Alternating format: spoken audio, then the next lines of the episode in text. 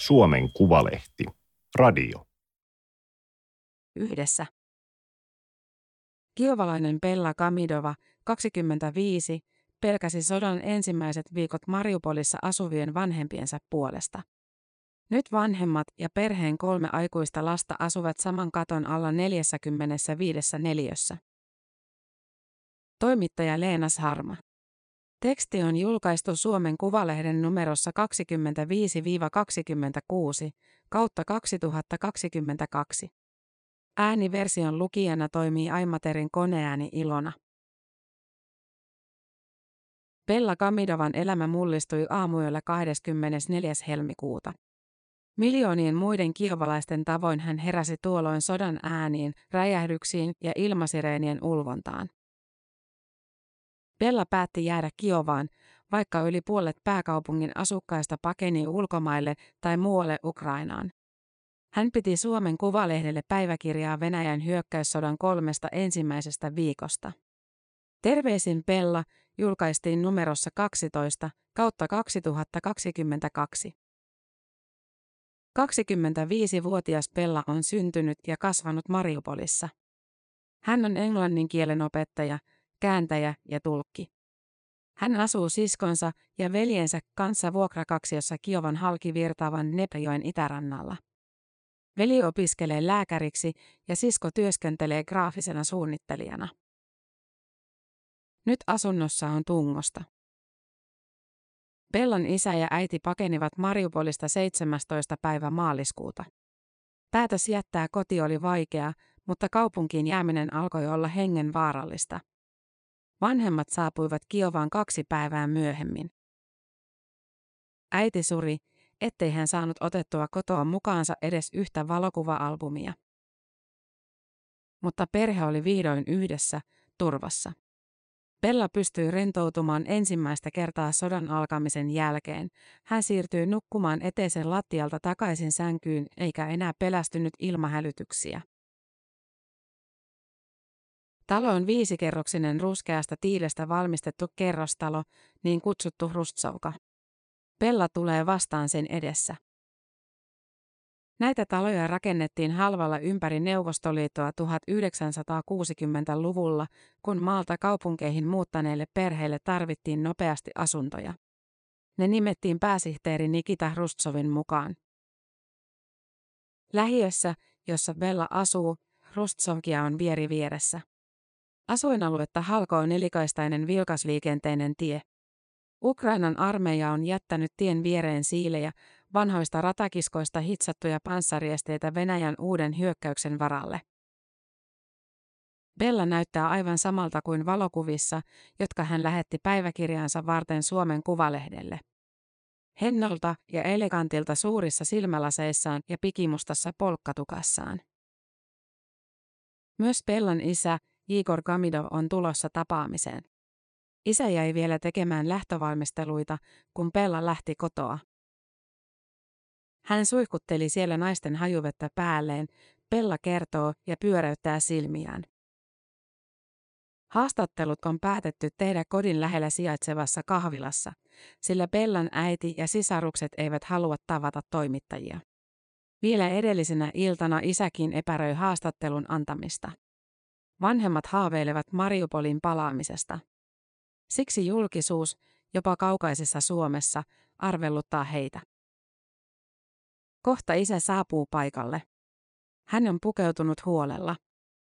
Harmaaseen lippalakkiin ja samanväriseen pikkutakkiin, pystyruutuiseen kauluspaitaan, pressihousuihin.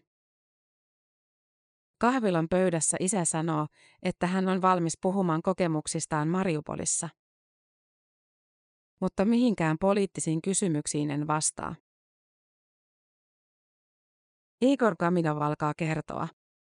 Hän puhuu vuolaasti venäjää, perheen kotikieltä. Bella tulkkaa englanniksi.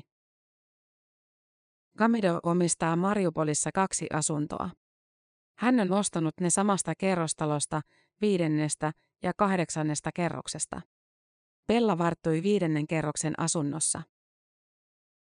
Bellan vanhemmat ovat kotoisin Azerbaidžanista. He ovat muslimeita, mutta Bella ei tunnusta mitään uskontoa. Vanhemmat muuttivat Ukrainaan vuonna kaksituhatta. Bella oli syntynyt kolme vuotta aikaisemmin. Igor Hamidov on kartottanut omaisuuttaan vähitellen pienyrittäjänä.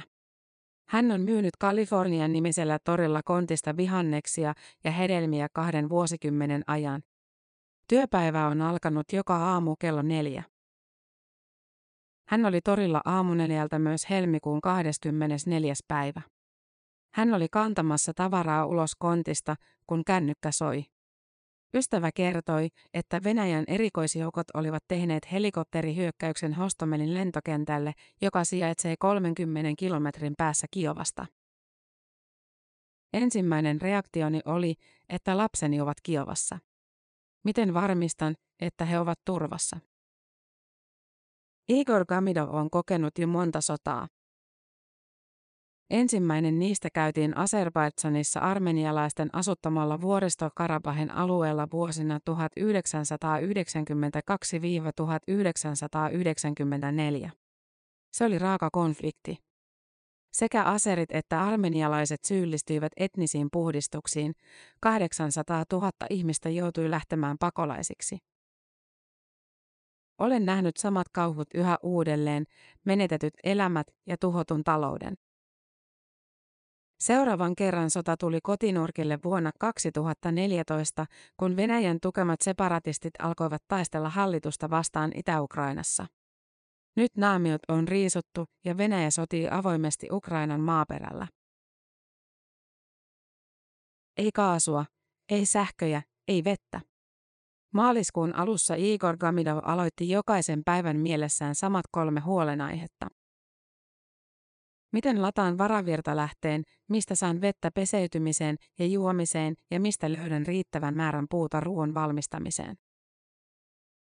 Hän sairastaa diabetesta. Ennen sotaa hän otti lääkkeet neljä kertaa päivässä ruoan yhteydessä. Kun sota alkoi, vähensin ensin kolmeen kertaan, sitten kahteen. Ruokaa perheellä riitti, kiitos hyvien varastojen. Ongelma oli ruoan valmistaminen keskellä pommituksia, aina kun nuotion sai sytytettyä jonnekin, lähellä räjähti ja työ piti aloittaa uudestaan toisessa paikassa. Hamidovin veli asui vuokralla perheen kahdeksannen kerroksen asunnossa. Hän oli ulkona keittämässä vettä maaliskuun kahdeksas päivä, kun talon osui venäläisammus. Katto sortui ylimpien kerrosten päälle ja asunto tuhoutui. Veli muutti sen jälkeen viidenteen kerrokseen Hamidovin ja tämän vaimon luokse. Se oli normaalia Mariupolissa. Ihmiset siirtyivät sinne, mistä vielä löytyi ehjät seinät ja katto pään päälle. Opimme kaikki tuntemaan toisemme viimeistään kellarissa pommisuojassa, kaukaisemmat naapurit, talon lapset, heistä tuli kuin perheenjäseniä. Samana päivänä, kun Hamidovien kahdeksannen kerroksen asunto tuhoutui, Ukrainan presidentti Volodymyr Zelenskyi puhui Ison-Britannian parlamentille videoyhteyden välityksellä. Mariupolin asukkaita kidutetaan, mutta me puolustamme maatamme hinnalla millä hyvänsä. Me emme antaudu, emmekä me häviä. Seuraavana päivänä Venäjä iski Mariupolin lastensairaalaan. Kymmeniä loukkaantui. Uutiskuvissa raskaana olevia naisia kannettiin ulos pommitetusta rakennuksesta. Venäjä väitti, että kyse oli näyttelijöistä. Maaliskuun kuudestoista päivä venäläiset pommittivat Mariupolin teatterin maan tasalle. Teatterin kummallekin puolelle oli kirjoitettu maahan isoin kirjaimin venäjäksi lapsia. Seuraavana päivänä Hamidovit lähtivät pakomatkalle varhain aamulla. Pakoauto oli telttakankaalla päällystetty kuorma-auto. Siihen ahtautui yhdeksäntoista matkustajaa, joista yksi oli vuoden ikäinen lapsi. Ensimmäiset viisitoista minuuttia olivat matkan pahimmat. Ennen kuin auto pääsi ulos kaupungista, se joutui keskellä tykistötulitusta. Minuutit tuntuivat viideltätoista vuodelta. Odotimme, että isku tulee oikealta sivulta, vasemmalta sivulta, takaa, Igor Hamidov kertoo. Matkustajat näkivät telttakankaan raoista, että kadun varressa oli ruumiita. Siellä seisoi täysin vailla suojaa olevia ihmisiä. He yrittivät päästä kyytiin. Vanha nainen meni kädet ristissä polvilleen. Mutta auto oli aivan täynnä, emme voineet ottaa enää ketään. Pakolaisten ensimmäinen etappi oli Berdiansk. Se sijaitsee noin kahdeksankymmentäviisi kilometriä Mariupolista lounaaseen. Kun he saapuivat kaupungin laitamille, kello oli yli kuusi illalla, eikä heitä päästetty ulkonaliikkumiskiellon takia sisään. Kuljettaja päätti kääntää auton länteen vievälle tielle, mutta auto hajosi lähellä Prymorskin kaupunkia. Pakolaiset joutuivat viettämään yön ulkona. Oli kymmenen astetta pakkasta, palelimme kuin horkassa. Prymorskin asukkaat näkivät aamulla oudon auton pysäköitynä tien poskeen. Joukko vapaaehtoistyöntekijöitä tuli varovasti paikalle. Kun he vakuuttuivat, ettei kyydissä ollut venäläisiä vakoojia, he hinasivat auton kaupunkiin. Ryhmä majoitettiin asuntolaan. Väänsin hanaa ja näin juoksevan veden ensimmäistä kertaa viikkoihin. En voinut uskoa silmiäni, Kamidov sanoo. Prymorskista matka jatkui autolla ilman välikohtauksia Dneprijoen alajuoksulla sijaitsevaan Tsaponitsiaan. Sieltä Kamidov, hänen vaimonsa ja veljensä matkustivat junalla Kiovaan. Vielä silloinkin, kun olimme junassa, ajattelimme, että palaamme pian Mariupoliin. Käymme Kiovassa ja menemme takaisin kotiin. Pienessä ja kuumassa kahvilassa ei ole vessaa. Sellainen on löydettävä jostain, sillä olemme juoneet paljon teetä. Juteltavaa riittää vielä. Bella soittaa kotiin. Hän puhuu tuskastuneen oloisena hetken aikaa siskonsa kanssa ja selittää tilanteen. Lopulta lupa lyhyelle vessavisiitille kotiin järjestyy. Kotitalon takapihalla on villiintynyttä ruohikkoa ja iso pallopelikenttä. Pojat ovat pelanneet tuossa koko ajan, sodasta välittämättä, Bella kertoo. Kellarisisäänkäynnin eteen on kasattu pari tusinaa valkoista hiekkasäkkiä. Kellari on toiminut sodan aikana pommisuojana, mutta nyt sen ovessa on suuri munalukko. Se tuntuu oudolta, sillä sota on kaikkea muuta kuin ohi. Jossain vaiheessa kevättä osa naapureista omi kellarin itselleen. He ilmoittivat, että muita ei mahdu, Bella sanoo ja kohauttaa olkapäitään. Raput ovat jyrkät ja kapeat. Hissiä ei ole. Seinät ja porraskaiteet on maalattu kirkkaan vihreällä maalilla. Asunto sijaitsee ylimmässä, viidennessä kerroksessa. Rouva Kamidova tervehtii ovella ujosti tulijoita ja vetäytyy sitten keittiöön. Sisarukset ovat lukittautuneet makuuhuoneeseen eivätkä tule sieltä ulos koko vierailun aikana. Bella esittelee pitkää eteiskäytävää. Se on nykyään hänen työtilansa. Eteisen perällä on korkea kaappi täynnä kenkiä. Normaalisti lattialla on myös patja löhöämistä varten, mutta se on nyt korjattu hätäisesti pois vieraiden takia.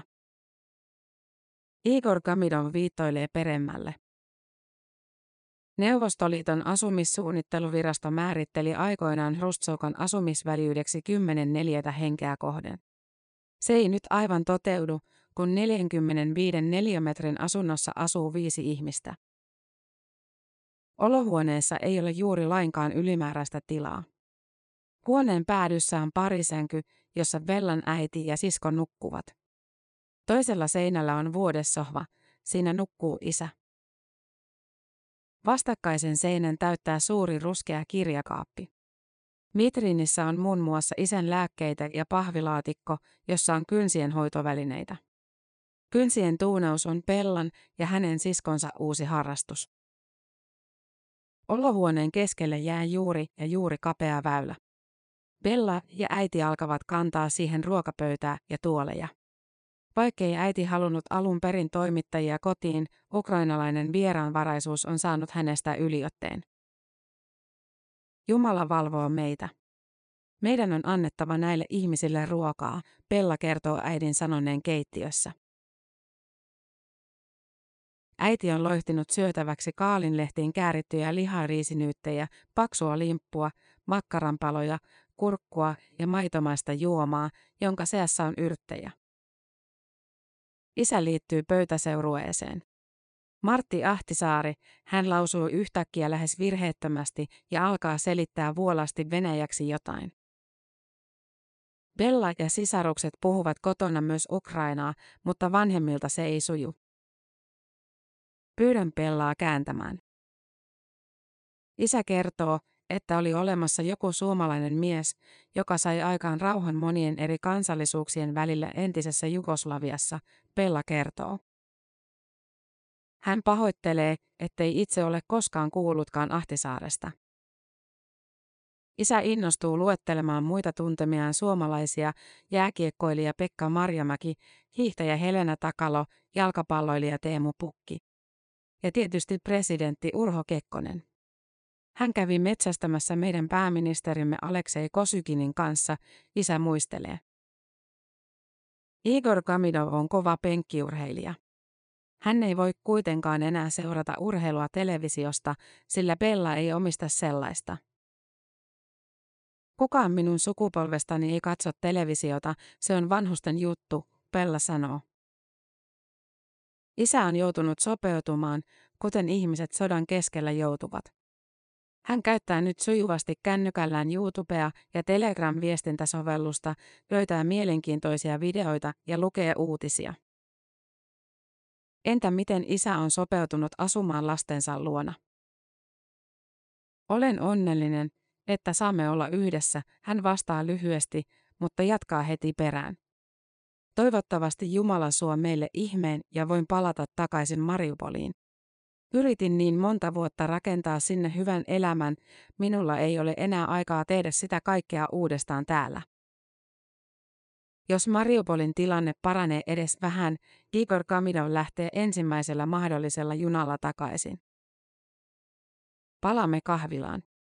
Bella on jo selvästi rentoutuneempi, kun isän haastattelu on ohi ja piipahdus kotonakin sujui hyvin. Esitän omana tulkintanani, että isä oli diplomaattinen puhuessaan uudesta asumisjärjestelystä. Millaista yhdessä asuminen on oikeasti?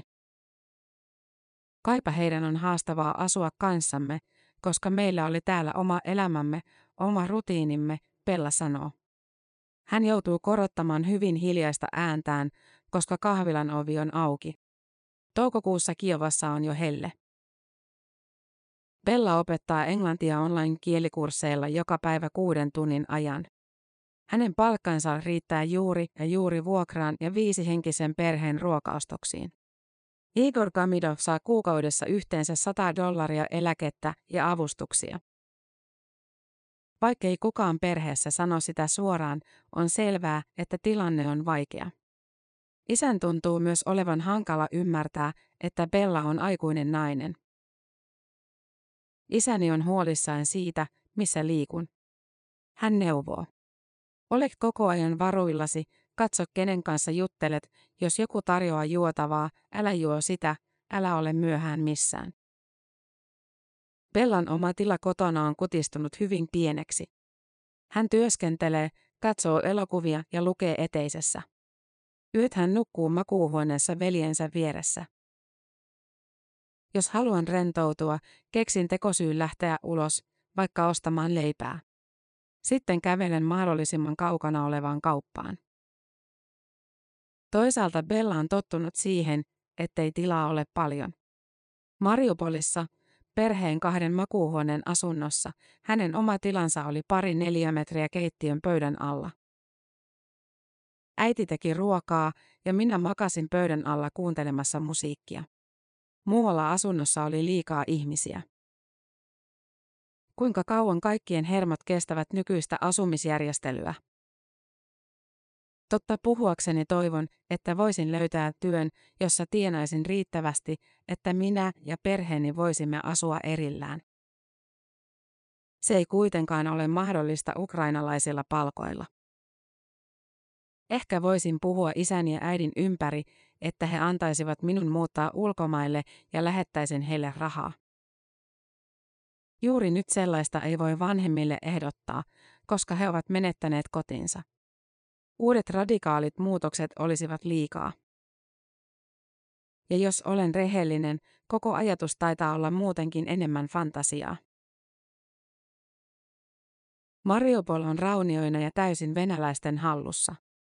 Bella ei kuitenkaan pidä vanhempiensa paluuta sinne mahdottomana. Isä ja äiti ovat ihmisiä, jotka sopeutuvat. He sopeutuvat keneen tahansa valtaa pitävään pysyäkseen hengissä, hän sanoo. Kun Itä-Ukrainan sota alkoi vuonna kaksituhattaneljätoista, myös Mariupol oli hetken aikaa separatistien kontrollissa. Ukraina valtasi kaupungin nopeasti takaisin, mutta tilanne pysyi uhkaavana. Sotilaita tuli ja meni. Bella jatkoi opiskelua yliopistossa, mutta isä oli huolissaan. Hän neuvoi tytärtään. Pidä suusi kiinni. Et ole kuullut etkä nähnyt mitään. Sillä tavoin selviydyt. Isälle on samantekevää, hallitseeko Mariupolia Ukraina, Donetskin kansantasavalta vai Venäjä, kunhan minä ja sisarukseni olemme turvassa.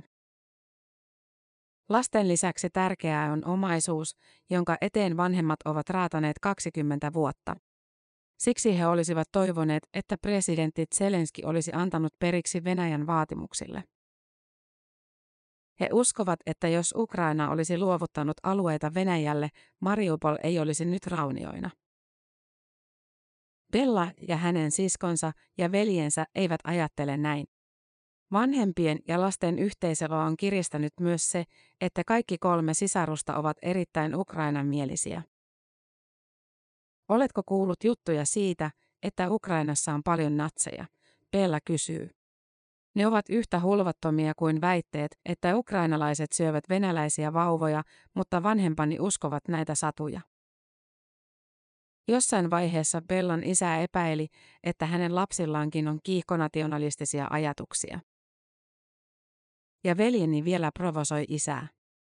Kun isä kysyi, haluaako veljeni tappaa pahoja venäläisiä, veljeni vastasi, että totta kai, ja hyviäkin. Sisarukset ovat myös kauhistuttaneet isää kertomalla, että heidän suuri esikuvansa on kansallismielisten piirien ihannoima Stepan Bandera. Bandera on Ukrainassa erittäin kiistelty hahmo. Hän johti toisen maailmansodan aikana nationalistista O N-järjestöä, joka teki yhteistyötä Natsi-Saksan kanssa. Nyt isän ärsyttäminen ei enää onnistu, sillä hän on tajunnut, että lapset pilailevat hänen kustannuksellaan.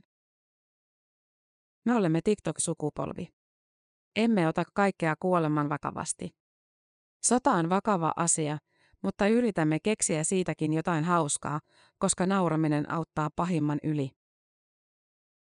Jos vanhemmat vielä palaisivat Mariupoliin, viidennessä kerroksessa sijaitsevan kodin voisi yrittää kunnostaa asuttavaksi.